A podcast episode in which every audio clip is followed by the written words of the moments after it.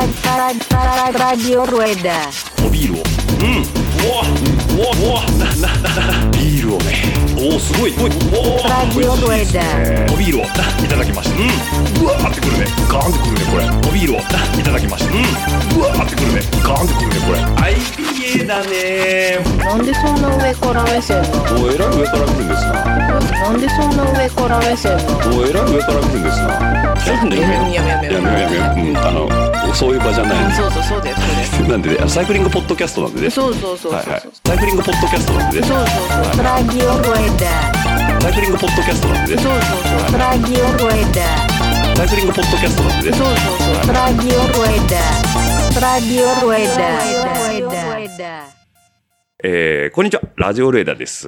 えー、今週もゲストに来ていただきました。はい。えー、足がないんでお先に失礼しますで、おなじみ、関根明さんです。よろしくお願いします。よろしくお願いします。はい。というわけでね、あの、足がないんでお先に失礼しますはもう名言ですね、あれは。 はい。で、早速なんですけど、今日のおビールということで、えー、もうちょっと、まず一杯いただきましょう。じゃあよろ、しく乾杯お願いしますおはようございます。今日何ですかね今日俺バテレですね。あ、美味しい。いや、バテレ久々飲みましたけど、美味しいですね、やっぱあ、りう。まいこれ。え、これなんてやつですかえー、読めない。読めない。キャンペストレブロンドエール。まあ、ブロンドエールですね。エールですね。は。はいいなんでね、もう、綺麗な金色してますけども、は。はいそんなね、えー、バテレをいただきながらということで、今日ここ場所が、えー、どこになるんです か富士、えっ富士とで見すねヶ、丘くじみが丘。あのですね、トリプルボトムラインっていう、ですねはいはいはいまあ、会社があるんですけど、デザインスタジオですね。デザインスタジオさんということで、今日ちょっとお借りしておりますということで、はい。すごいですね、もう。もうすごいですね。えっ、と、3D プリンターが山ほどある。背後に 3D プリンターが3つ並んでます。はい。もうね、なんかびっくりするぐらいおしゃれな。あれなり1台いくらだったっけ ?60 万ぐらいだったっけ80 80万万。 80万円はい。あの、なんか大学の研究室とかに置いてありそうな。そうそう、そんな雰囲気ですも。ものがあって、で、まあ、設計用の CAD、CAD なんですかね。はい、ともいっぱいあるということで、本当にね、あの、おしゃれなところで、ちょうど、えー、あれは京王線、井の、井の頭井の頭線線でですすねね。はい、はの、富士見ヶ丘駅、えー、徒歩2分ぐらいのところ、本当に駅から降りてもうすぐでしたね。びっくりしました、駅近で。はい、というところで、あの、関根さん、えー、まあ、通称おでんさんということで、まあ、今日は、あの、いつもの流れでいきたいんで、おでんさんと呼ばさせていただきたいな、とはいいうふうに思いますんで、よろしくお願いしますということで。よろしくお願いしますはい。そ、まあ、そもそもなんですけど、 えーセミさんシリーズということで、えーよくうちの、あの、ポッドキャストには来ていただいてる、えー、近田ユナイテッドのうんメンバーでもあるんですけども、えー関根さん自身、えーなぜおでんさんと呼ばれてるんですかこれね、でも、今更言うのか、今更です。もうなんか、あんま面白くない んですよ。そもそも。もうなんか多うん分、チュナドンがなんでチュナドンなのかっていうのを、チュナドンが言いたがらないのと同じぐらい。そう、触れないでって言われたの。あなんかね、そう。なんかまあ、チュナドン関西の人だから、はいはいはいおもろないっていうのが多分分かってて、多分。あ、言いたくない言んいでたすくよ。ない。落ちないからみたいな。落ちがないとで僕も落ちないんですけど、まあ僕関東なんで別ええにそこは気にしないんで。はいはいまあでも単純な話、えっと、僕多分ね、2010何年 ?2015 年ぐらいかな。はいはいはまあ、一時期ダイエットして、まあ、僕人生で常にダイエットしてるんです けど、い。人生常にダイエットしてるんですね。あのはいそうダイエットしてる時におでんがいいってことに気がついたんですよ。え大根、こんにゃく、ダイエット食として。そうそうそうはいはいはい。卵。まあ、卵は卵ダイエットじゃないかもしれない。で、それで一時期おでんばっか食べてた、マジで。あ、そうなんですかで、僕その頃から食べ物ばっか、あの、当時ピンタレストかななんかわかんないけど、あの写真撮写真っとこうてあげるっていうのをずっとやってて、で、要するになんか僕のタイムラインが、おおでん、おでん、おでん、おでんみたいな。あ、なるほど。そうそうそうだからおでんしか投稿されてこないみおた前いいな。つもおでん食ってるよね。はいはいはで、なんか、こいつおでんだな、みたいな。た多分そんな流れなんですよ。 でなんかい。意外、意外と普通だ。普通。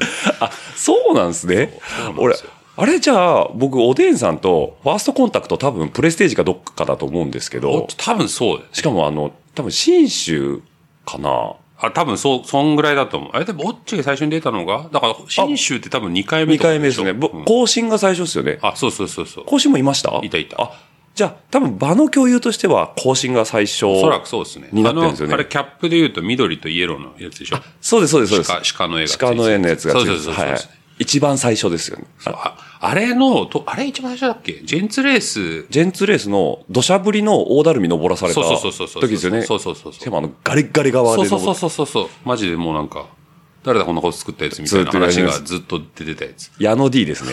矢野 D がニヤニヤしながら、ずそっうそうと。そうそう そう。よしよしみよたいしな。よしみたいな。僕あれ、あの、あの時あの、山頂の山小屋あったじゃないですか。カレー出してくれるあ。ったあったあったあったあれ。あそこで、暖炉、暖炉の。寝てたよ、ね。寝てました。そうだそうだ、オッチ寝てた。そうだ。寝ちゃって、体もガン冷えするんです よね、あの後。もう完全に俺たち、ゆっくりしすぎちゃったっていう苦い思い出しかないんですけ ど、ただあれは、最後ね、ちゃんと日がパーッと出て、あの、とんでもない峠。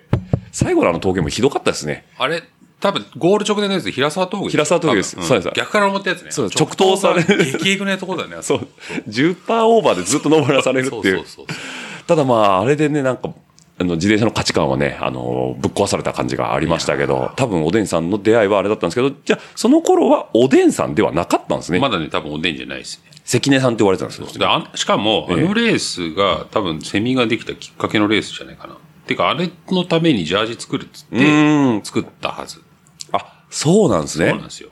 じゃあ、えっ、と、本当に、あれがもうセミ生誕の地というか、そそですね、多分。れは、えっ、と、ヒゲパさんが言われた。あれね、デザインしてくれたのがヒゲパで。ヒゲパさんですはいしかも、僕の記憶が正しければ、ええ本番までにジャージが間に合わず、あ、あれ そのためにだったのに。そうです。で、えっと、当時、えっと、コカ姉さんとはいはいかと知り合ってて、で、コカ姉さんが、まあよかったらうちのジャージ使うっつって、チんうんうんーム宝塚ナインっていうね。あ、ありますね。ありますよありますね。は。はいい。で、あの、関西に住まれてる方が結構多いんですけど、そこのチームのジャージ貸してあげるよっつって。赤いやつですかわそうそうそう。はいはいわざわざ関西から送ってもらって、人数分揃えてもらって、ブルベ走ってる富永さんとか、はいはい鎌野さんってその二人お二人と、えっと、小金井さんと僕と、もう一人。あれ、ピナッショかな多分。はいはいはいうんで、多分出たのが初めなんじゃないかな。そうなんですね、間に合わなかったんですね。でもね、間に合わなかったですね。何のために作 ったの。あれ最初ってバージでした最初はね、バイじゃないです。多分ね、どこだったっけあれ。なんかね、初代のジャージ、今ね、うちにあるんだけどね。えまあ、似たようなデザインではあるんだけど、あれどこで作ったんだろうな。まあ、でもちょっとそれはじゃあ、タミさんの時そそうですね、はいタミさんの時にまた掘り返しますけど、はいはいあのただなんか最近、国内のブランドにしたら、あの納期がすごい早くて感動したという、そうね、それはね、あの、前に出てたスケさんがよく言ってたんですけど。よく言ってましたよねはいバージで作ると、マジでこう、運みたいな。運みたいなできるのが。あれ、あれ、イタリアかヨーロッパの方ですよね、どっちか、 なんかどこだったどこだったかななんかでも代理店はアメリカって言ってた気がするけあどアメリカか、そう。まあ、バージって名前がアメリカっぽいっちゃアメリカっぽいですけどね、で、なんかもうとにかく、あ、でもバージも、なんかアメリカでそう、国内レース、結構シクロクロスとか、スポンサーしてるところで、割と結構ちゃんとやってたとこみたいね。だけどなんかカスタムウェアはあんまりそこまで力入れてなくて、うーん、あんまり、特に日本で使っ作ってたとこ全然なくてあ。んま着てる人見ないですもんね、えなんかどー、こかで多分、スケさんだか誰だかが見つけて、これいいんじゃないみたいな話して、頼んだって。だから3、4回作ってるんですよね。そうなんですね、で、当時日本はあんまりなかった、なんかその、例えば、袖なしの、はいはいはい、直帰みたいなやつか、ベストか。あベストですねベストとか、アイアイテム全部揃ってて、あんうんうんもういいじゃんみたいな。なんかあなるほど、だから当時、まだカスタムがそんなに普及してない頃には、あのバージっていうのは比較的こういろんなものを、小物も作れるしっていうところで選ばれてたと。じゃあ、まあその辺の細かい話は多分、タミさんが。あ、もうそうですね。そうですね。はい。いいと思います。はい。という、えー、セミさんシリーズなんですけども、えーそんな、えー関根さん、えーお住まいはこの辺になるんですかこの辺ですね。僕、こっから歩いたら30分ぐらいかな。あ、そんなもんで行ける距離はなんい。です千歳ね。烏山っていう町なんで、はいはいえっと、井の頭線じゃなくて、京王線京王線の方でですすね。ね。はいはい一は本い。ちょっと南側を走ってる。そうなんですね。あのー生まれもこっちなんですかいや、全然僕ね、生まれたのはね、千葉。あ、でも、千生葉まれて一番最初に両親が住んでたのは、えっと、神戸なんですよ。あ、関西なんですかそうでも1歳とかしかいないから、記憶もなくて、はいはいはい別に全然関西のあれはないんですね。だからもうで、そこから先はずっと、あとは千葉ですね。千葉なんですそうね。松戸と柏ってところで、今実家は柏なんですけど、おおはいはいはいそうそうついこの間僕も先週自転車で走ってきましたけど、柏の街を。あら、あの、守谷にちょっと行く用事があって、あはいはいはいはいはいはいで、あの、6号線でしたっけはいはい走ったんですけど、まあ、じ自走り転にくか車ったでにしょは憎いとこですよ ね。あんまね、自転車で行くとこじゃないなと思って。あの、はい。柏レイソルの柏ですね。そうですはいはいはい。あの、あ、僕そうです。あの、柏レース、まあ、知らないか。えっとね、カレッカっていうね、昔ブラジルのカレッカ代表、カレッカっていう選手サでッすかカー選手がいたんですけど、はいはいはいあの、レイソルに一時期来て、ええたことがあるんですよね。まあ、結構サッカー好きな人には結構伝説的な選手らしいんですけど、はいはいカレッカの家がうちからなんか10メートルぐらいとかあった。えあ、マジですかまあ、一的時的に住んでた。だからその、要は、し柏レイソルでプレイしてる期間は。そうそうそうええあ、じゃあ見かけるんですか見かけました。子供として遊んでたよ。あ、そうなんですか、やっぱなんかオーラあるんですか ?J1。いや、普通のおっちゃんだった。普通の、 あ、僕はあんまりサッカー詳しくなかったから。そういうことですねそう。あれ、彼からしいよって言ってた。彼か。彼かうんみたい な。知ってる人からすると、え、彼かなのそうそうそうみたいな感じですね。そうだったらしいあーサッカー好きな人には刺さるっていうやつですね。あーその柏で生ま、生まれたから神戸で、そう。すぐ柏に引っ越してでそうそうそうきで、なんかて。幼稚園、小学校の時は松戸で、はいはいはいでそっか、中学ぐらいの時に柏に引っ越した。あ、そうなんですね。じゃあもう千葉の中を行ったり来たりしてたっていうことまあ、で。たあ、だ僕、中高、私立だったね、東京の。はいはいなはんで、まあ、そこから2時間ぐらいかけて通ってました。い。ですよね。も電う車今でこそ電車が綺麗に通ってますけど、あ、今、あ、でもつくばエクスプレスはあっちは通ってないのか。つくばエクスプレスわはと、うちの実家はね、でもつくばつくばエクスプレスが一番近いんですよ。あ歩そうなんでいてすか10分ぐらいのところに駅ができて。はいはいただでもつくばエクスプレスこの10年ぐらいなんで、そうですね。当時ないですよね。そうそうそう当時は全然ないです。常磐線しかない。なんか当時その、まあ、東京まで通ってたっていう話ですけど、なんかスポーツとかしてたんですかえっとね、中高は僕、科学部、化学部。化学あ、はいはいはでい。全然運動とかしてなくて、ええちょっと趣味で友達と一緒にバスケとかをやってたぐらい。だかあーら僕大学ではバスケやってたんですよ。あ、バスケやってたんですね。高校の2、3年ぐらいでなんか流行ってて、当時。バスケがまあ僕ね、ちょっと年齢が上だからあれだけど、ええマイケル・ジョーダン世代なんで、もろに。あ、はいはいはいはい。 92年がバルセロナオリンピックで、はいはいはいち。ょうど、だからドリームチーム初代んのがやってた頃で、ジョーダンとラリー・バードとマジック・ジョンソンみたいな。ああ、なるあほど。で、流行ってて、すごい。で、なんか、しかもあれですよね。エアマックスとか。あスニーカーブームって言って。スニーカーブームではいはいもうエアマックス履いてると原宿でカツアゲされちゃうみたいな。 まあよく問題になってたんですよねそうそうそう。いやまあ90 95。そうそう95が有名でしたけど。はいはい。あの当時だったんで。あ、あの、ちょうどから、狩る狩られるみたいな、あの世代だったんですね。そうそうなんですよああ、僕まだちっちゃかったんで、あんな高級スニーカー買えねえよとか思ってたんですけど、そうねそうかまあ買えるってこう世代だったってことですけど、で、じゃあ、その、まあ、バスケットやられてたと思うんですけど、化学部って何やるんですか化学。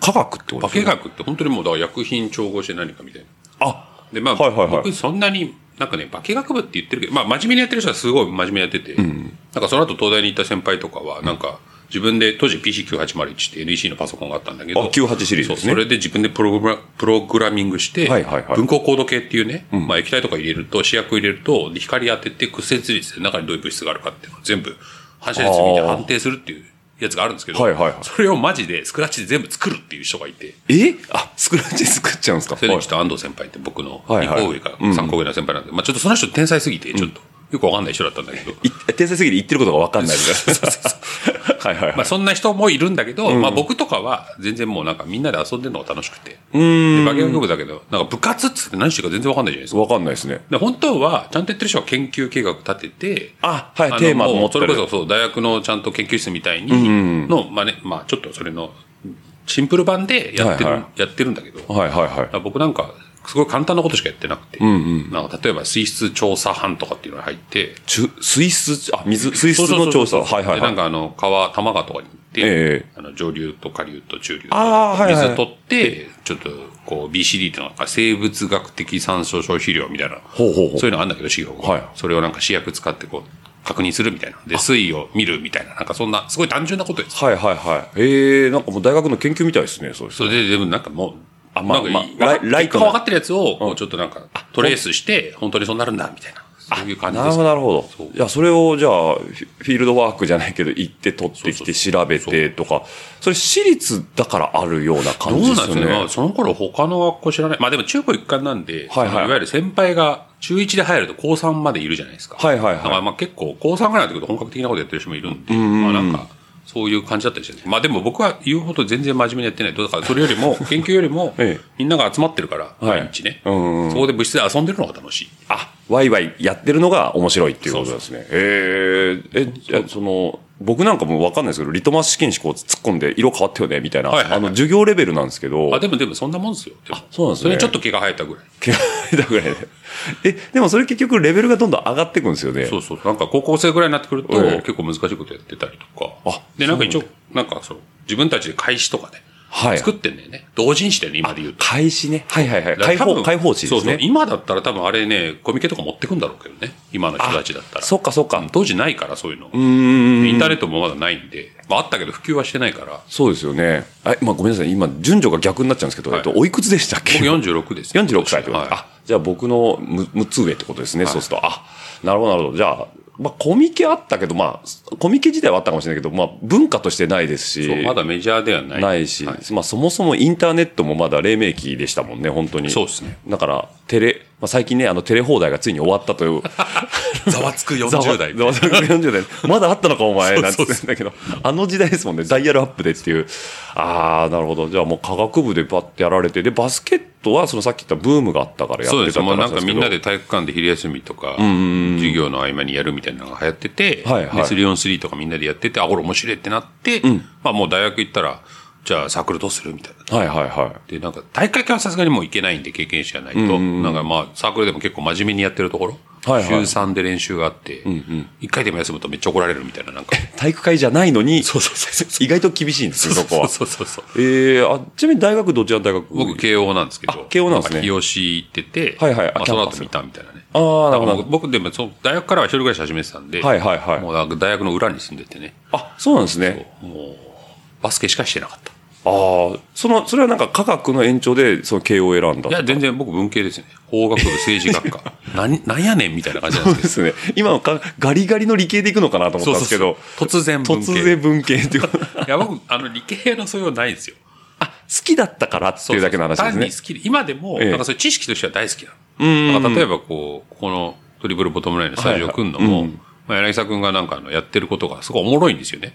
彼はなんかメカニカルデザインなんで、はいはい衣装とメカニカル両方やるから、はいはいなんか強度計算とかなんかこういろいろあるんですよ。なんかあるじゃないですか。ありますね。なんかはい。もう作るものづくりって、そういうのが楽しくてしょうがない。聞いてて。うん。あ、だからもう知識欲っていうか、そあうそういうとこがまあ強いってことですよね。僕は好奇心だけですね。だけ言ってるっていう。 ええでも、あの、それでまあ大学行かれて、まあスポーツはまあバスケットガリガリやってましたっていうことで、じゃあもう当時、なんかあれでしたけど、スラムダンクとかも流行ってたじゃないであ、もうめちゃめちゃ流行ってましたねす。か。もうド定番ですよね。ド定番ですよね。まあ、リアルタイムだったし、連載がね。そうそう。まあ、で、冗談世代だから、やっぱ冗談世代ですよね。あれまあ、やっぱりスラムダンク、どうぞ、スラムダンクの話いいかわかんないけど。いい全然いいですよあれはやっぱあの、高校バスケっていう舞台を使って、はい NBA をやるっていうのがね、やっぱ、あ、うん。やっぱすごいバスケのそのダイナミックなところが、まあ日本のバスケだとそこまでダイナミック、今はね、でも結構すごいダンクする選手も普通にいるからあれだけど、当時ってやっぱ高校バスケってもっと地道だったから、だけどそれをこう融合してやったっていうのがすごいですね。斬新だったですよね。だからみんなに刺さったんです多か分ね。ね、バスケかっこいいじゃん、みたいな。だからどっちかというと室内スポーツで、みんな色白いみたいな。 そうですね。そうですね。言われてみれば。そうそうそう。 あそんな、なんかすげえパンツ短いし、なんかあんまり、うースん。タイリッシュなイメージなかった。なかったですね。そうでもなんかアメリカだと NBA で、ジョーダンがなんかダボダボのパンツ履き出して、なんかバンドとかつけて、あはいはいはいやるのでなんか、あ、結構かっこいいな、みたいな。そうですよね。だから、完全にあの、何でしたっけ、えっ、と、小、小、湘南、じゃあ湘北湘北湘北高校ですよね。はいはいもう、あれ、四国ブルーズですもんね完全に。ブルーズですよ。で、えっ、と、仙道がいたとこってあれが、えっ、と、完全にレイカーズかそなうんかそうですそよう。ね、あれ。湘南、多分、それ、担当ね、デザインも多分そういう風にしてるオんでマージュにしてるんですよすよね。ね。 NBA 選手をちゃんとこう、あ、サンプリングじ似ゃないたけど。選手をこう、だって赤木とかどう見ても高校生じゃないですもんね、あれ今思うと。そうそうそう。なんか最近ジャンプ見て思うのは、あの、タッチがわりかし若いタッチの絵のがはい増えたなと思ったんですけど、あの頃なんか劇画っていうか、そうですね。あの、井上先生自体がそういうそ書うき方するじゃないですははか。バカボンドとか特にそうだねバガモンドもそうでしたしそだう、から、なんか、より高校生に見えないというか、そうみんな大人に見える。大人に見えてて。しかもダンクから入ってますもんね、あれ、そうそ最う初が。あだからやっぱその NBA の良さをガッと持ってくるみたいなところがあるんですね、そういうところで、で。しかも、なんかその高校だから舞台が。で、当時、能代がめちゃめちゃ連覇してて、まあ、能代高校ってね、連覇してる。あはいはいはいすご高校バスケでめっちゃ強い学校があるんですけど、まあ今でも強いと思いますけど、そこと、まありょ、あの、最後、山王ね。はい、三能ですね最後。山王って能代なんですよね、あれね。もう完全に。あモデルがですかもうイメージからすると、まあ本人が、せそう、書いてる人が言ったかどうかわかんないけど、もう見てからして、そうなんですよ。この一読者側からするとそういうふうに見える明らかにそうなんもだちかろら、んまあ、あれ多分高校でマジでバスケやってた人たちも、なんか多分燃えたと思うんだよね。あれ見がて。自分に重ねちゃうとこあろが俺すげえ、みたいな。はいはいはい。あー確かに。なんか、あれはちょっとやってみたいなって思わせる。そううんまあ、まあ、多分あのぐらいから流れができてんじゃないジャンプでこう漫画があると、はいは一気に流行って。流行ってで例えば、あの、囲碁の漫画があったら囲碁。以後生ま燃えれりましたねそう。。でこの間何でしたっけえっと、鬼滅のおかげで、剣術が、マジでっていう、ちょっとでもそれ意外ですね。意外にな、おそっちに行くんだと思って。剣剣道術、剣術、剣道ですね。だからなんか、っていうのが、なんか少し来てるらしいですすごいし。な。でもいい話だな。そうですね。配給でバレーボールが。あ、配給ね。特に海外がすごいって言いますかね。へえ、そだかれらもすごいいい話だなん。か輸出していくから、まあなんかやっぱ子供に夢を持たせるって意味のそう、まあ、うん、なんかかっこよさをちゃんと教えてくれるっていうのはいいなと思いますね、いいですよね。あ、じゃあ2本目行きましょうか。もうましょうちょっとこれも。ははいい。。こっち、なんだろう、これ。あ、ちゃんと、開ける音もちゃんと入りまいすやね入りますね。いいですね。これ、これ2本目は何ですか、ね、二本目はえっとあ、これバテレ。それもバテレですねとノースブリューイングの、これは多分トリプルフルーテッドゴーズ。ゴーゼ。ゴーゼ。ですね、ゴーゼ。おー。ちょっと酸っぱいのかなもしあかして。、そうなんですかね。ちょっとじゃあ味見はい、ます。いい、いい音しますねあ。ちょっとこれしずってるんじゃないですか、こ れ。しかもこれあれですね、金曜日の、あの、朝6時配信なんで、いつ も。朝っぱらこれ。朝っぱらからじゃあ皆さんのお耳にちょっと。いや、ちょっとでもあの、緩和球大なんですけど、僕はあの、 この、はいあの、オッチーのこのラジオレーダー、まあ聞いてるんです、ええ聞かせてもらってるんですけど、ありがとうございますの、普段の真面目なこう会がありながら、やっぱりあの、だいちょっと前の、はいあの、番外編のイメージがあまりにも強くて、あれですね、ピスト6のせいですか。 ちょっと、ね、そうですね。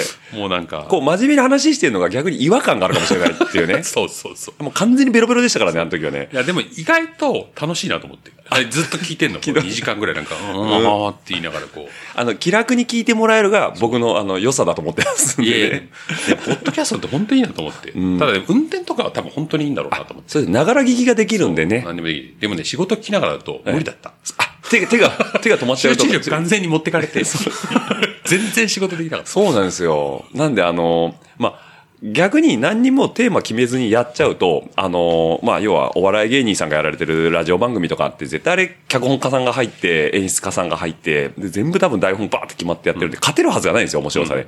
したらもう、居酒屋道具しかないなっていうところに僕らは落ち着いてるんですけど、その流れで、あなたのことをもっと聞かせてくださいっていうあコンセプトでやってるいんや、ででも。ね、いいですね、本当本当知らない、面白い人がいるんですよっていうところをもっとみんなに知ってもらいたいんですけど、大体オファー出すと皆さんに、いや、まあ、今回のおでんさんもそうなんですけど、僕何にもないんでって言われるんですよ。まあまあね、でも 確かにね。何にもないって思われてるのはご本人だけなんですよ。あだあ。旗の人から聞くと、いや、そう、だから例えば、あ、た、確かにないのかもしれないけど、あ、言い回しが面白いなとか、あ、話し方が知的だなとか、そういうなんか、ちょっとその人の裏面が見える部分があるんですよね。なるほどね。で、それをイベント行った時に見かけた時に、あ、ポッドキャスト聞きましたよっていうので、ちょっと繋がってくれるとあー嬉しいな。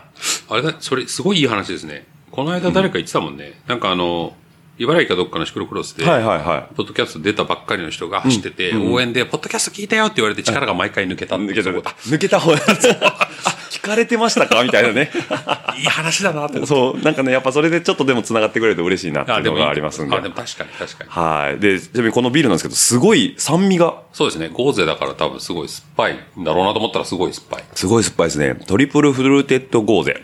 これ本当にでももうビールって感じだよね。そうですね。えっ、とね、ピーチ、ブラウンシュガー、シン、シナモン。あ、シナモン確かに風味できますね。来る。後味に来てた。ノースブリューイングさんとのコラボなんですね。はいへえ。美味しい。バテリーなんかあの、すごいこれ。入れ物というかこうデザインもね、おしゃれっすね、本当に。おしゃれっていう言葉を使った瞬間におしゃれ感がなくなるんですけ ど、他におしゃれっていう、あの、類語がないんで、なんもうおしゃれ。映える映える。映える映える。映えるって言うと俗っぽいですね。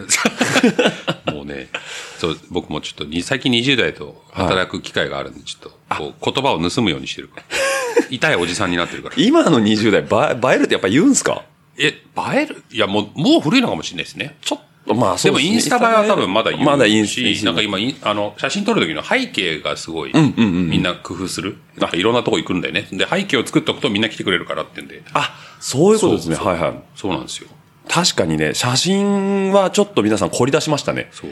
昔だって携帯でパッて撮って、さっと上げるのが、そのレスポンスがあったじゃないですか。そうですねん、それがなんか今もちゃん Twitter ととかでカメラ持ってやってますもんね。ね。うん。いや今の人本当すごいなと思いますよ。そうですよね。でもこういうパッケージングにちゃんとこだわったビールっていうのはやっぱなんか、こだわってるというか、あの、なんていうんですかね、その、流行りじゃないですけど、この、無垢の缶にステッカーベロンっていう、そのラベルだけっていうスタイルが結構今、クラフトだと多いじゃないですか。多いですね。でもそのラベルにちゃんとこうデザインこだわってるっていうのは非常に好感が持てるというか、まあバテレらしさっていうか。ね。ねえ。僕あの、先週末ちょっとキャンプ行ってて、奥多摩に行ったんですよ。あはいはいちょっと垂れてきたんですけど、うんうんで、氷川キャンプ場だからもう駅前の、はいまあ普通に電車で行けるところに行ったんですけど、おーで、まあ僕キャンプやるんだと冬がいいと思うんで、ん燃えて二人でやってたんですけど、ええまあ、バテレ、ボトル売ってるんですよ、普通に。ああの、そうなんですか缶がね、駅前で売ってるのね、はいはいはで、い。前はカフェとブリュワリーの、その、店しかなかったんだけど、最近ボトルショップができて、駅前ええ駅の目の前で本当にボトル売ってるんではい、そこでわって買い込んで、そのままキャンプ行って、キャンプでずっとこれ飲むっていう。完全にそのキャンパー向けに狙多っ分てねおいてるんですでね。みんな結構周りの人やってた気がするね。じゃあ、 あれですね、キャンプ場がみんなハイソなビールが並んでる感じですね。そうそうそうもういいビールスがーパードライとか発泡酒じゃなくて、ちょっとこバう、テでンもとか、キャンプってそうですよね。なんかグビグビ飲むっていうよりは、まあそう、焚き火見ながら。ちびちび見ながチビチビら。うんしかも冬キャンなんで、でしかも日陰だから、川の脇なんで5度とかだから、もうなんか常温でいいんですよ。常温でいいんですよねそう。気にしなくていいから。普通に寒いから。だから裏返すと冬キャンの方がちょっと荷物少なく済むかもしれないですよね、もしかしたら。クーラーボックスそこね、難しい。クーラーボックスいらないんだけど、逆に今度防寒装備がかさばるんだよね重くないんだけ ど、はいはいはい。そう特にシュラフはね、もう寝袋はいいやつじゃないと。そうですね。う死んじゃうっていうかも僕はなんかマイナス2度くらいまで快適っていうやつで行ったんだけど、はいはいはい多分、明け方マイナス5度ぐらいまで行ってて、ええ寒いってなって。 う、寝起きがソ。ソルっていうね、アルミフォイルのこう、ああはいはい丈夫なやつみたいなのがあるんだけど、まあ、いわゆるシュラフカバーって言われてるやつね、あれをバーってかぶって。で、ちょうどよかったですそう、ちょうどよかったああ。です。ああ、そうつけてたら熟睡だった。でもそこはもう電車でパッと行って、いやそうですよ、もう駅から5分ぐらいなんで。 5分ぐらい。あ、いいですそうね。え、何県ですか、それ。そこね、奥多摩東京都です。どういうことですか玉なんてマジへーあ、まあ寒そうですね、そう氷思う。川キャンプ場。氷川ちなみに、ええめっちゃ混んでた。やっぱ、え、もう今なんか年中混んでるんですかね、キャンプっ俺て。もね、ビビり出した。まあ、そういそうなう、んだままあ、初めて行ったんだけど、氷川キャンプ場って。冬キャン効果そういや、こんなブームなんだと思って。あれじゃないですか。それこそさっきの漫画がスポーツをじゃないですけど、ゆるキャンの、あれね、ゆるキャンゆるキャンですはいはい。僕漫画で読んでますけど、まあ確かにブームになりそうだね。ですよね。僕も漫画で読んでるんですけど、まあ、ふ、あれ、読まれてるからわかると思うんですけど、全く緩くないんですよ、やってること。そうだよね。結構ガチ。ガチ。そう。冬にあんだけ料理ちゃんとキャンプやるって、ねガチですよそうね。いや、でも行きたくなりますよね。なりますねええ混んでるんですね、そんなに。混んでた。 マジで。隣のテントまでの距離がなんか1メートルぐらいしかなくて、マジっすかこんなにいるんだと思って。野戦病院じゃないですか、もう。そうそう そう。まあまあなんか、まあ行きやすいからアクセスがいいんでね。あそっかそっかあの駅から近いし。だからもっとなんか、なんていうんですか、その、僻地まで行くそうとまだ空いてるかもしれないです多分全然空いけてど。るまあでも昔に比べると増えたみたいですね。やっぱ冬場のキャンそうプ。ですよね。まあ、車なくても行けるっていうのはやっぱちょっと強みですよね。いやいいと思いますね。ですよね。はい。じゃあね、そんなね、2杯目、バテレーいただきながら、またちょっと続けていきたいんですけど、えっ、と、 あれだからどこまでだバスケットかそう。で、大学行かれてってことで、じゃあ、大学4年間はもう本当にその、えサークル、バスケットサークル。まあなんなら僕は大学5年いたんで。あ、5年いたんですね。 4.5年なんですけど、正確に は。何があったんですかいやいや、もうなんかな、いやじゃあ、あの、それはね、ええまあ、別に大した話じゃないあそうですかあの昼食、昼食超氷河期で僕の中で。ああ、はいはいはいはい。で、まあ、仕事がなかったんで、うん。まあでも、なかったっていうか別に僕はちゃんとやってなかっただけだと思うけど、行くとこなくて、まあ、留年して、ああなるほどって感じですね。じゃあちょっとその就職するまで少し間があったってことなんですけだかどらバ。スケサークルも普通4年は引退するのに、夏で、僕だけなぜか普通に全部いるっていう。あ、関根さんなんでまたいるんですかみたいな。うそうそうそう。いや、ちょっと、まあ、や、あや、やることもあれなんで、みたいそなうそうそう。そうええ、じゃあもうそれぐらいドハマりしてたってことですね、そうバなスのケよにめちゃめちゃ好きで、もうずーっと、だから僕、大学の裏に住んでたんですけど、ええ練習前とかみんな部活の、部活同じ作のやつ集まって、みんなで、はいあの、当時 BS の放送のアンテナ買って、はいはいはい見れるようにして、で、なんか VHS で、当時 VHS あ VHS ね VHS で録画して全部試合、はいはいはい。全部それで見てましたね、なんか。そうなんですね。え、ちなみにどこのファンだったんですか、NBA。僕ね、もう、ミーハーなんでブルーズですね、もう完全に。あブルーズもうジョーダンファンなんで僕は。なるほどそう。じゃあもうエアジョーダン。もう、エイジョーダン持って持まっした。あ、でもね、バスケやるときはエイジョーダンは履けなかった。もう僕なんかが履くのはちょっとっつって。なるほど。もう、恐れ多いと。そうああ、じゃあもう、えちなちなみに普段使いは何入ってたんですか普段ね、俺何言ってたっけエア、当時ピッペンのモデルが出てて、ねそれとか、まあでも結構好きだったんで、その当時からもう僕やっぱウェアとかシューズが好きで、いろんなの履いて、毎年多分違うの履いてた気がするな。でもナイキですか、今日。ナイキでしたね。ああ、はいなんか、友達とか先輩とかからアシックスとか勧められるんだけど、僕経験者じゃないから、あ、そうそう、面白い。バスケってやっぱ高校、中高やってると経験者なんですよね。あ、中古やってると経験者シなャんでツっすていねう。扱いになる。はいはいはい。で、そまあ、それ以外の人たちっていうのはどっちかっていうと、もうちょっと、こう、3on3 とか、当時流行り出した時に始めた人たちあなるで、ほどプレイステールも全然違う。はいはいはいやっぱ経験者はやっぱ、ちゃんと訓練、トレーニングしてるから、動き方とかね。ちょっと違うんでなすんね。か守るべきルールみたいな、いはいろいろあるんですよ。ちゃんと身についてるんだよで、そういう人たち大体ね、アシックスなんですよね。ああ、なるほど。当時中高はアシックスがもう全盛だった。はいはいはいナイキとか履いてると、ああ、なんかちょっとミーハー、最近始めた人だね。ヒップスターねみたいなそうそうそうそう。なるほどなるほど。あじゃあ、アシックス勧められても、いや、ちょっと僕には、みそうたいそなう、。そんなちょっと経験者しか履けないと思うんだよみたいな。なるほど、なるほど。まあでもナイキはみんな当時結構、あ、そう、バッシュブームってありましたもんね。ありましたね、もうものすごい。ものすごいありましたね。スニーカーブームとバッシュブーム。で、なんか僕らの年代ってニューバランスとかすげえ流行り出した時はいはいはいそう。だから、おスタイル、おしゃれでもみんな吐き出したぐらいですよ。うんでもあの頃ちゃんと性能もしっかりしてたから、まあ今もしてますけでども、あのね、ナイキのエアの初代の最初の頃のやつって、マジで5年ぐらい経つと、全部なんか加水分解して、あ、ソールが剥がれてきそたうそうそうそう、はいはいはい完全にバラバラになる。 5年で そうそう、それぐらいで。結構そまあ、の保辺が管状況にもよるんだろうけど、まあ、玄関とか要するに、ちょっとウェットなところの大きいパターンとかはいはいもう多分完全にやられちゃう活。性分解したんですねそう、。だから多分ちゃんと保管してた人はね、今頃すごい高値になってるんだろうけど、そうです。ね。だからもう除湿して、保管して、だから単純にあの箱、次は積み箱ですよね。そうそうそうしちゃうと、久々に箱うと思った瞬間にもうバカッと。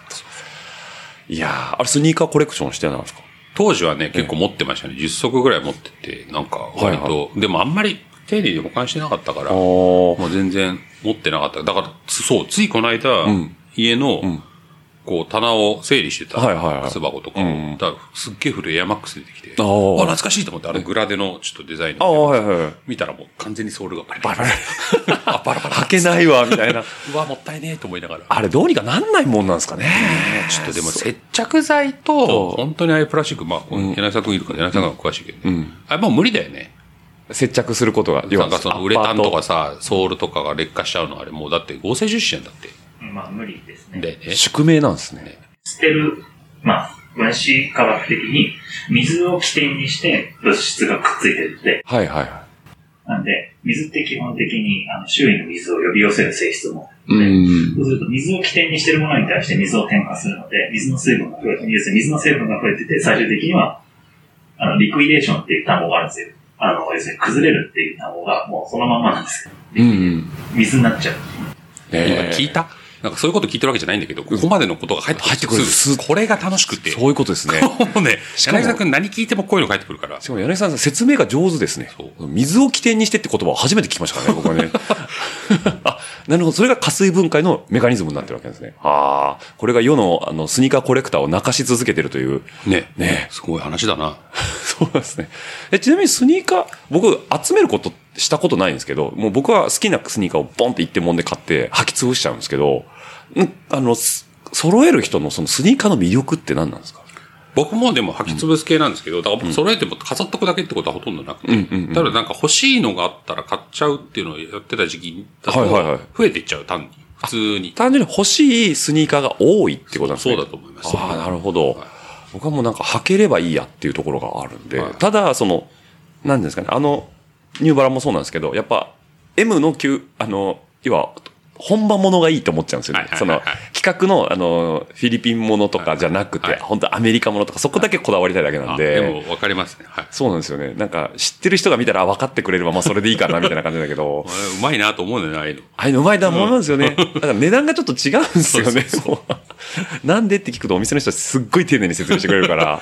だからなんかね、やっぱスニーカーも語れちゃうんですよね。いや、スニーカーなんか僕なんか全然語れないけど、多分本当に好きな人は今やばいと思うね。やばいですよね。なんか今になって、スニーカーってスニーカーダンクとか、なんかこうスニーカー専用の通販サイトとか、取引サイトとか、サービスでインターネットで出来上がってるぐらいで。ありますね。まあ、海外も含めて、なんかやっぱ、希少価値みたいはいはいはいはい。なので取引されちゃってしてるよね。なんかしてますよね。だからなんか、ああいうのはやっぱりいい、なんか投資物件になってきてる気もしますよね。なんでも今そうなるんだなと思って。でもなりますね、本当に。だからまあさっきの話じゃないですけどね、大事にエアマックス持ち続けてた人たちは。いや、どうやったら、活水分解止められるんだろうね。だなかんらか、そういう。防湿庫とかですかやうんっやぱっぱそうだよね、多分ね。がいいんですかね水分がね。ね、シリコンで添加しちゃうとか、硫化させ、硫黄で硫化させちゃって、要すうるんになんかす表表面を、すごいぞ。表面に水がつかないようにしてる。はいはいはいはい疎はい。水性のある物質で覆っちゃえばいいんですけど、はいはい疎水性のある物質って大概人体に有毒なの で、もうなん かやったし、あと、履けなくなるんじゃないそういうことですね。 もう近寄れないものになっちゃう。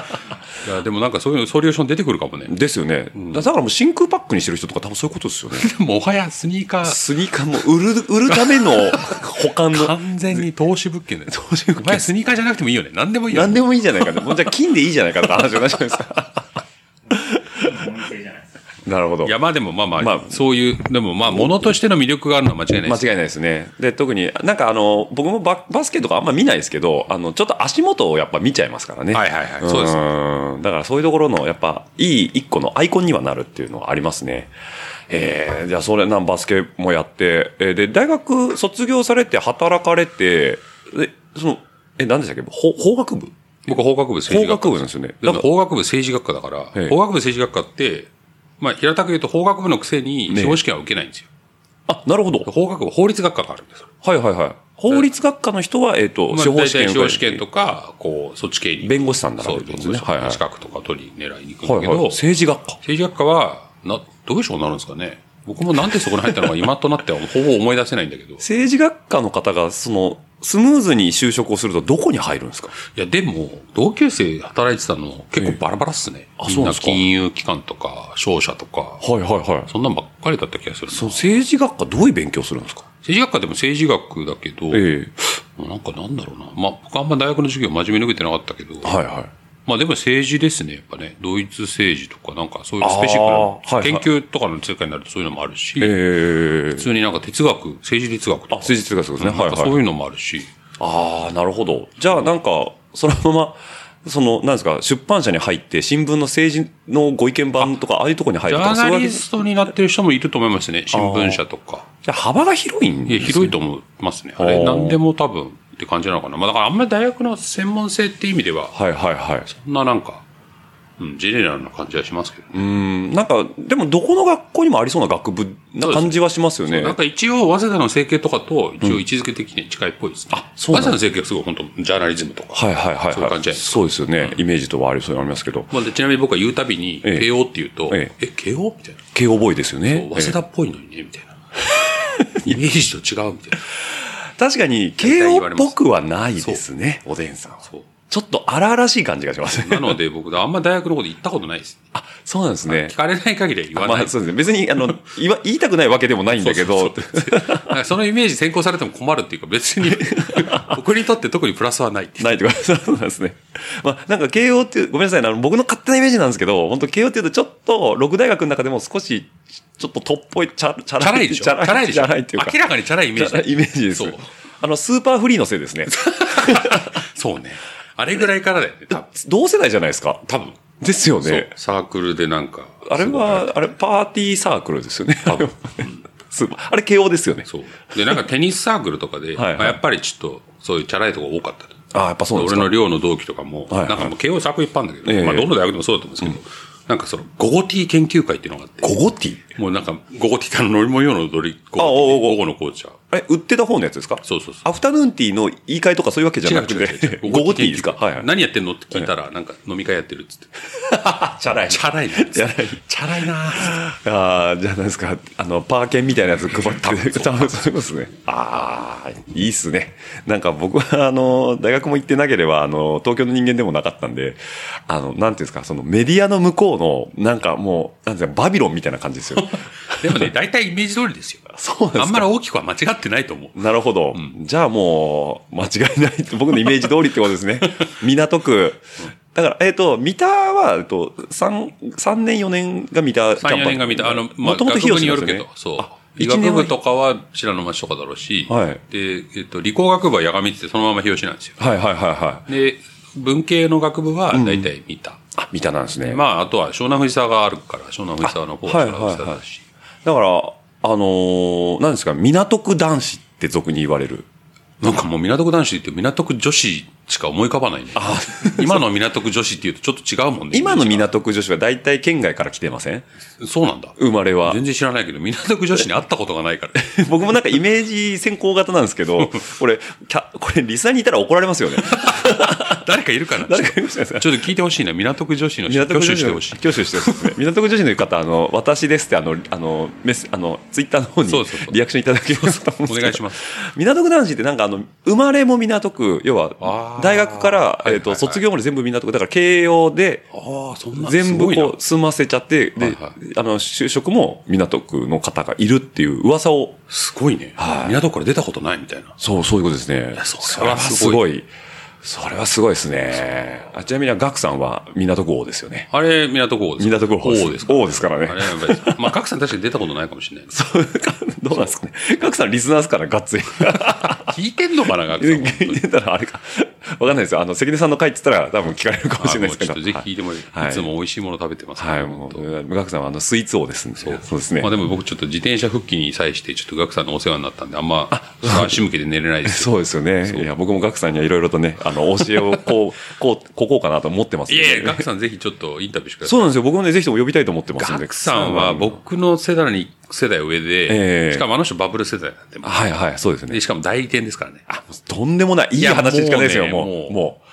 広告代理店の。しかもあのバブ人、ルラテ局だからね。ラジオ、テレビとかメディアとか、もうもうもう最前線の最人だ前か線でら。すね。もう、もう、もうネタしかない。多分もうずっとピーピーって流ビれてジる。ネスそうですね。もう、言えない編話しか集ない大変なやつ ですね。もう、ペイトリオン限定の方がいいかもしれないですね、これ は。はい、そんな、あ、慶応ボーイということで、だから、才蔵の先輩ですね。あ、それね。それね俺も言われたな、それ。そういえば。はい。なんでね、もうあのーちゃんと自転車界隈も、あ慶応って自転車部ってあったんですかありますよ、だって。六本木エクスプレスの高岡先生が出身ですよ。高岡さんは慶応でなんですね。そうです、そうです。彼は自転車部ですよ。まあ僕とはちょっと世代が違うんで被ってないですけはいどは。いはい、なるほど。高岡さんの方が上下。下あ、うんそうなんですね。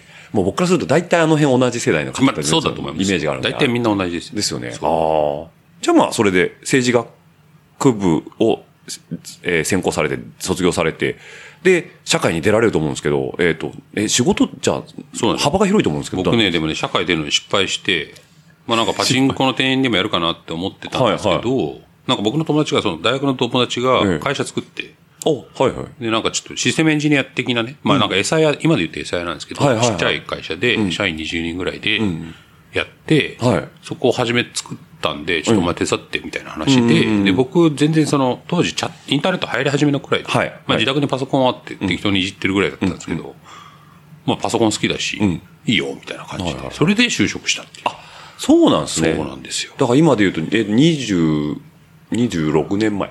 そう、もうだからもあう遅かったから、僕だからに一浪一流だから、24だったのかな、もうだ。から90年後半ぐらい。そうですね。っってことですよね。あ、そうですね。ちゃんともう、ちょっと2000年ぐらいだった2000年ぐらいですかね。あ、じゃあもうパソコンが一家に一台当然あってっていうぐらいですね。そう、まだそこまで行ってないかな。でもまあ普及そろそろし始めてて、だから楽天とかがもう結構メジャーになりつつあった頃。はいはいはいはい。ああ、なるほど。だから iMac とか出だした頃ですねそうですね。ですよねあの単純にね。そうですよね。はいはいはい。じゃあそこでシステムエンジニアを始めるってちょこうど。とですけど、はいはいえ、それまでパソコンはずっと触ってたんですかまあなんかでもチャットとかで遊んでるぐらいですよ。で、あー自分でなんか当時ホームページって言ってたんですけど、はいはいはい自分であのウェブサイト作って、あーなんか好きなものをずっと並べとくみたいな。じゃあ HITL で。 HTML あ H まあ大体そんなもん。大体そんなもんですね。もう忘れちゃって僕も。いえいええ、じゃあコードかけてたってことですかまああれをコードっていうならね。あれをコード、確かにあれをコードと言うんであればですけど。 そう。なるほど。あじゃあそこにはちょっと強かったんですね。強いって、まあまあホームページで作れるよぐらいの。なったんですね。ははいいはいはい。じゃあそこでもう、パッと社会出られて、でそうですねえっ、と、今、まあ、なんかつい2、3年前に転職もされてましたよね。もう2、3年どころか僕はもう8社目なんで今。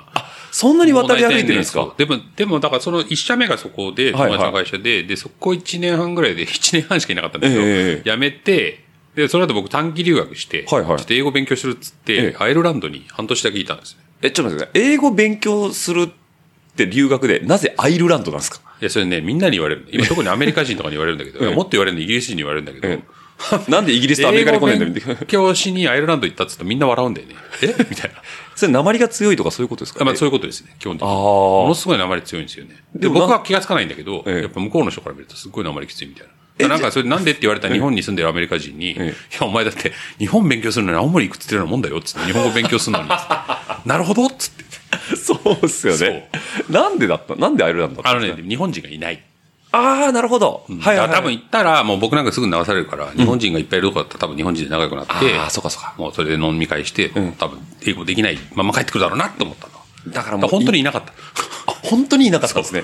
アイルランドって、えっと、どの辺でしたっけヨーロッパのえっと、一番西の端です。西の端。はい、ああ、あの、まあ、ここに柳井さんがいるんで、柳井さんが、あの、イギリスでデザインを勉強した人なんで、あはいはいイギリスが長いんですよ。はいはいはいだからロンドンが長いんですけロンどドンが長い、で、イギリスの隣の島ですね。アイルランド。おおはいはいはい。あ、なるほど、なるほど。はいはいあー、ちょっと待ってくださいね。イイメージはわかります。イメーあジれ、はイわかりまギリスす。ってなんかちょっとでっかい島とちっちゃい島。そうですじゃねな。いあかの、であの左の島は基本アイルランドですよ。ただ右上だけノーザンアイルランドっつって、あ、本当なんだです。す、ここ、ここですね。そう。えあも違う違うあそうそうこのそれそれね違うあ、これアイスランドだ。ごめんなさい。こっちです ね。こっちですね。こっちですねそっちそっちそっ。ちはいはいはいはい。あ、これ日本人いなさそうですね、本当いに。や、いない。しかもそのええ、アイルランドの首都ダブリンなんですけど、はいはいえっと、僕が行ったのは、ええゴールウェイっていう、ゴールウェイそののダブリンのちょうど反対側、島の、西の端っこ。ゴールウェイ、あ、ありますね。はいはいはい。はいでアイルランドの中では観光地として結構有名ああ、とこなるでほすけど。ははいいはいはい。うわ、絶対行かないっすよ。そう用事ないと。 行かない。用事ないからね、そこ。用事ないっ すね。仕事とか来ねえかな、こっち。でもね、富士通のサポートセンターがあった。そう、ヨーロッパ拠点電気代が安いあとね、なんか一応、一応、アイルランド当時ね、ええ。あのーあれなんですよ、税制優遇かなんかあって、はいはいはい租税回避でみんな本社がアイルランドみたいなケースだったなんでるほ。すよど。はあ、はあはあはあだかはらあケルティックタイガーとか言って、なんか経済すげえ伸びてた。あ、そうなんですね。へえ。でもなんかちょっとおしゃれですね。僕イメージ的にはあの、ま、なんかまあ僕、まあモータースポーツ好きなんで、満島のイメージがあったんですけど、はいあれあはそうですね真ん中なんですよね。マントは、どっちかというとこうイギリス側なんで。イギリス側ので、方だから大きく言うと、あそこら辺ケルトッコ圏なんでね。ケルトッコ圏。ゲーリックって言うんだけど、はいまあ要は、あの、スコットランドとかもそうなんだけど、はいあの、要するに、全然その、イギリスって言っても英語文化圏じゃないんで。ああ、なるほど。だからそっちの、要は元の言葉がある。そう、そう。でも皆さん、そういうことをゲーリックっあ、ゲイリて言ってックなんですね。はいえ、でも公用語はどうなって英語です。まあでも、なんかあの、アイルランドは、えっ、ええと、ゲール那覇とかななんか要するにゲーリックしか喋っちゃいけない街とか、ああ、ああ、ああ。すごい文化を守るみたいな。守るみたいなではいそこは英語喋っちゃダメみたいな。それ英語喋った瞬間どうなんですかどうなるんだろうね。もう警備員みたいな、なんか警察官が ダーって来て、お前英語喋ったなみたいな感じで。とばかりで。 あでもなんかね、そう、僕がホームステイした家の中学生と高校生の息子、娘がいたんだけど、その向こうの子供って、だからその1ヶ月とか、いはい研修でそのゲーリック語しか喋れないとこ行って、ええそのゲール語だけで生活するみたいなのがやってる。じゃあちゃんとその文化は根付いて引き継がれてるんですよ。まあ確かに言葉ってどんどんなくなっていっちゃいますからね。なんかイメージつかみたくてどういうことかなっていろいろ聞いたんだけど、結論、日本で言ったら、多分みんな古文で喋るみたいな感じ。ああ、なるほど。いとおかしいとか言ってるからね。そうそうそれはちょっとしんどいっすね。ああ、でも、でももう言葉の、言葉尻自体はでも全然違うんですよね。全然違う。全然違う例えば、プライムミニスター、首相。はいはいはいそれだと、ゲイリックだとティーショックって言うんだけど。全然違いますねあ単語からして何も違う、違うんですよ。あーだってしかも、あと、男性として、僕ちょっともう単語忘れちゃったんだけど、はいはいトイレはいはいの男性と女性もゲイリック、ゲイル語で書いてあると、はいわかんないのよね、こっちからすると。あ、なるほど。マークないから、アイコンないんですね。これマジでわからんねどっち入っていいんだろうみたいなそうそうあーしばらく待ってて、こうやって、男の人がいて、あ、こっちだ、みたいな。あの、喋れないというのは、あの、まあ、あるかもしれない。英語喋れないっていうのはあるかもしれないですけど、その、アイルランド自体は公用語英語じゃないですか。英語ですねってことは、えっと、一般的なところだと、えっと、表記は英語で書いてある。全部英語で書いてあるんです。だから、兵兵器。兵器なんですね。そうああ、なるほど。だから、まあ、あの、なんですかね、男性って書いてある人に、殿って書いてある。そんな感じ そんな感じで。そんまなあ、感じ殿は日本、古文じゃないですけど、ああ、なるほど。えーそこに1年ぐらい、えなんか半年半年ですかで、どうなんですか身につくもんなんですか半年いて、本当に英語しか喋んないと、なんかあの、喋れるようにはならなかったんですけど、多分耳とかが慣れるんですよね。あであとはいはい多分単語が入るから、はいはいで、日本帰ってきた後僕外資系に就職して、そこで多分慣れましたね。喋るのとかに。なるほど、なるほど。だから、耳から入ってきて、その単語の語彙力っていうか、その、ストックがどんどん増えてく多る分ベースが多分培われたのかな。耳が慣れたというか。あ、なるほど、なるほど。まあ、海外行った方よくそうやって言われますよね。なんか、安倍木さん前聞いた時も、なんか、しばらく住んでたら急に聞こえるようになったってあいう。、そう、そんな感じかも。多分相手の言ってる単語が急に分かるようになる。あ、この単語だ、みたいな。あ、そうなんですね。だから文法動向っていうよりも、まず単語の断片で全部そうなん聞ですきよ取っていくと、ニュアンスが伝わるっていう。だからあ、なんか国によってやっぱ英語の発音みんな違うんだけど、はいはい僕からするとアメリカ人は結構早口なんですよね。で抑揚があんまないんで、結構繋がってて聞き取りづらいんですけど、で中にしかもインド出身の人とかとすると、発音すら、インドネシアンすら違うから、もう単語がわかんないんでね。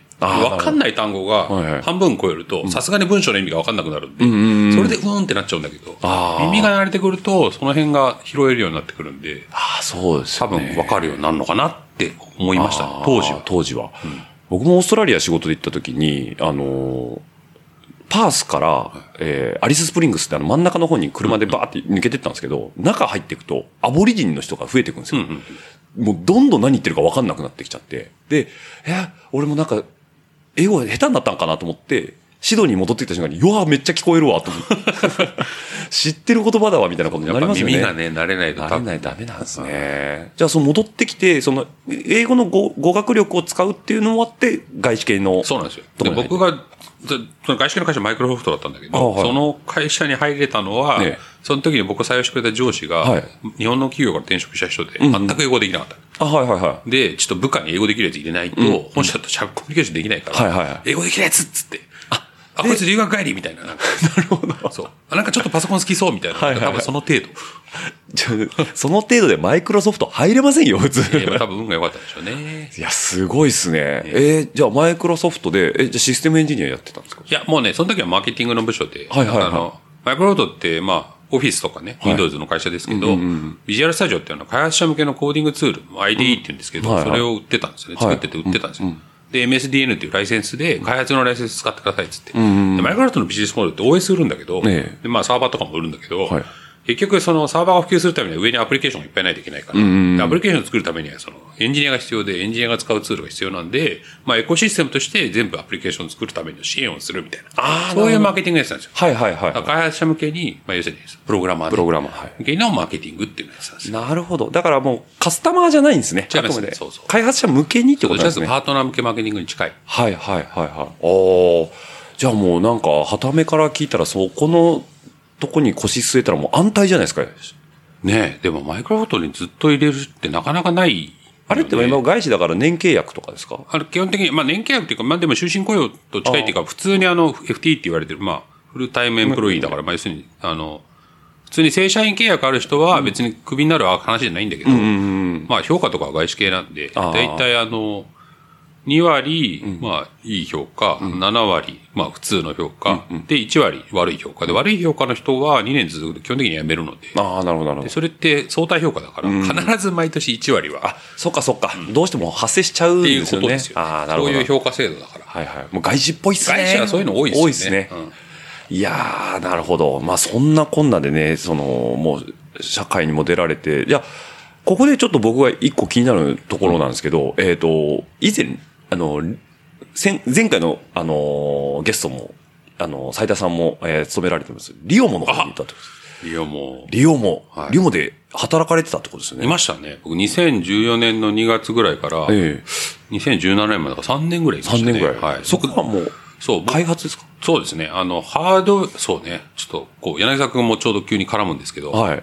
あの、リオモって、もともとレモネードラボって言ってたんですよ。はいはいはい。レモネードで、さあんですの、ね。はい。でっかじくんってね、あの、まあ、よく自転車、でも最近自転車じゃないな、まあ、ランニングとかやってるんですけど、彼が、あの、孫太郎さんって、孫正正孫正孫のね、はい孫正義さんの弟さんが、やってる、ベベンチャーキャピタルがあるんですけどね。はいはいはいでミスルトって言うんですけど、そこの出資を受けて、ちょっと会社作ろうっつって、やった会社なんですよね。ああ、なるほど。で、カジ君がすごいスポーツ好きで、まあなんかそこでテクノロジー使って、こういうことでいいんじゃないか、みたいなので、あとこの当時はレモネードラボって言ったぐらいで、まあ研究開発みたいな、はいはいはい。スタンスでやってたんですよね。で、もともとスマホのアプリとか使ってたんですけど、でちょっとちゃんと本格的に計測できる再コンみたいはいはいはない機器を作って、もうシリアスなアスリート向けに通用するなんか、こう、スポーツ用の専用のモデルを作って、でなんかこういうふうにやればフォーム解析できる。はいはいこういうふうにやればもっと良くなれるとか、怪我しないようにできるみたいなやつを作ろうっつって、プロジェクト始めると。で、その時に、まあ、プロジェクトマネージャーが欲しいって言ってて、カジ君が。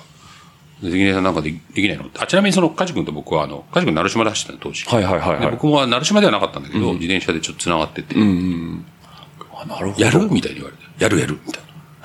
二つ返事みたいなグルースで。自転車も好きだし。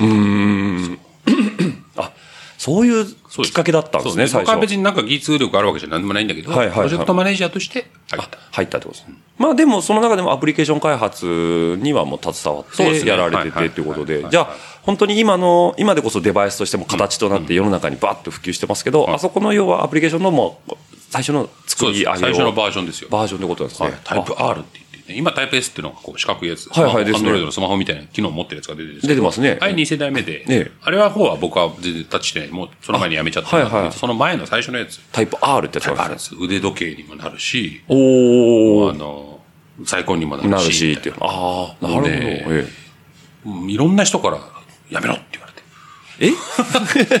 えなんかあの、モジュラーデザインっつってですね、はい全部バラバラになるんですよ。はいはいはい。で、えっと、組み立て方によっえて、えいろいろ形が変わる。ほう腕時計にもなるし、なんああ、なるほど。はい。か自転車にもつけられるし、うんうんうん。っていうので、全部バラバラにできるようになった。はいはいはで、なんか元ソニーのね、そう元ソニーって今でもソニーだけど、え偉い人から、はい面白いデザインだけやめた方がいいっつって。え 難易度だけが上がるからっつって。あ、そういうことですか。 あなるほど。だから理想としてはいいんだけど、難易度としては、そうあそうなんですあね。のね、本当に大変だった。そうなんですね。もモジュラーデザインってそう、基本そういうもんなんですか難しいんですかやっぱいり。や、なんかやっぱ、とにかくリスクがどんどん上がる。ああ、そうなんですね。まあ、それは多分柳井さんの方が詳しいけど、あはいはい構造は複雑になるわ。しかも外で使うじゃないですか。まあまあそうですね普通に防水もいるし、ええもう、ありとあらゆるコストが上がっていくし、 うん。なんかね、うん、ちょっとね、初めて素人が集まってやるにしては難しすぎました。あ、なるほど。はいただまあ、理想っていうか、その、そういうビジョンはあったってことですなね。りました、なりまあした。ただね、でも最終的に一応製品にはなって、あ、そのタイプ R ちゃんと出てですかはいはいはいはい。まあ、あの、作ってくれたかパートナーがね、あの、まあ、EMS だったんですけど、い要するに、あの、製造してくれる会社、はいはい某超有名なリンゴブランドのあおうの、スマホを作ってる会社だったんですけど、もうね、やっぱそこは優秀で、やっぱそのはいはいどんな要求出してもいろいろ答えてくるんですよね。あ、なるほどなるほど。もう、ああでもない、こうでもないっつって、はいいはいろいろテストもしてくれて、ちゃんとできましたっつって動いてって、あ、すげえなと思いましたね。まあ、ハードウェア大変だなと思ったけど、やっそうですぱよね。生半可じゃないですね、ハードウェアは。そうですよね。あ、だから、そうか、おでんさん自体は中の。あ僕だからプロジェクトマネージャーなんで、プロジェクトそマネージャーうなん開発プロジェクトのこうはいはいマネージをしてる。ああ、そうか。だからハードウェア的なその側の方は、いやもうそっちの方に。専門家の人が専門家の人やってがます。あまあ、でも、まあ、テストとかはね、みんなでやってるんで、やっあ。あぱ。そうですよね。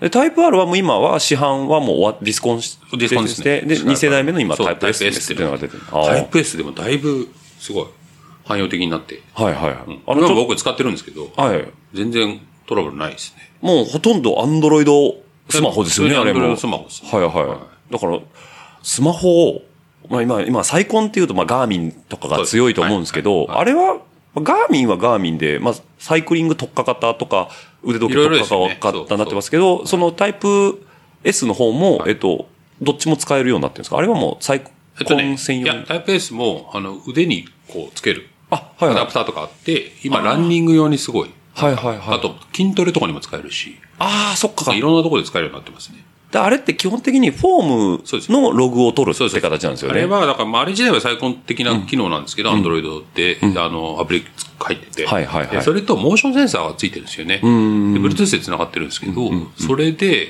今なんか 400Hz ぐらいまでいけるのかな。ほんと僕がいた時 100Hz だったんで、はい1秒間に100回までだったんだけ100回ど、までうんまあ、それぐらいの精度で、動き、拍速度とかを取れるっていうのうんうんうんで、まあ、要するに、その、つけてた位置のこう移動速移度動が速わ度あかるんはいはいで、それを計測して、なんか、いろいろこう、それね、熊ちゃんがやってるから。あ、え、そうなんですかそう。お熊くーんが、まはあ、い熊くんだけじゃないけど、熊くんが今、熊くんでも今でも残ってるんで、熊くんはね、僕が、僕の時に入ったんだよね。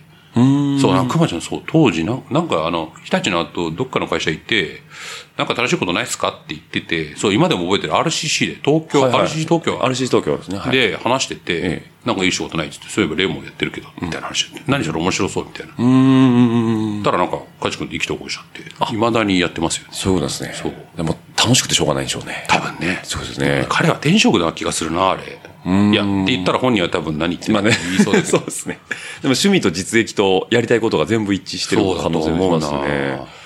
400Hz で撮れてるんですかすごいですね。らしいですね。なんか最近の一番新しいの見たら、なんか100から 400Hz とかだったから、ペックはあそんなんできんだ、みたいな。だから結局にモーションキャプチャーだから、もう動きが全部見えるってことですそもうでんすねね。。はいはい。で、あれの一番、一番売りは、やっぱああいうのってやるのって今のまでって工学的なセンサーつけて、はいはいはいラボとか要するにもうスタジオでやらないとできなかったんですよね。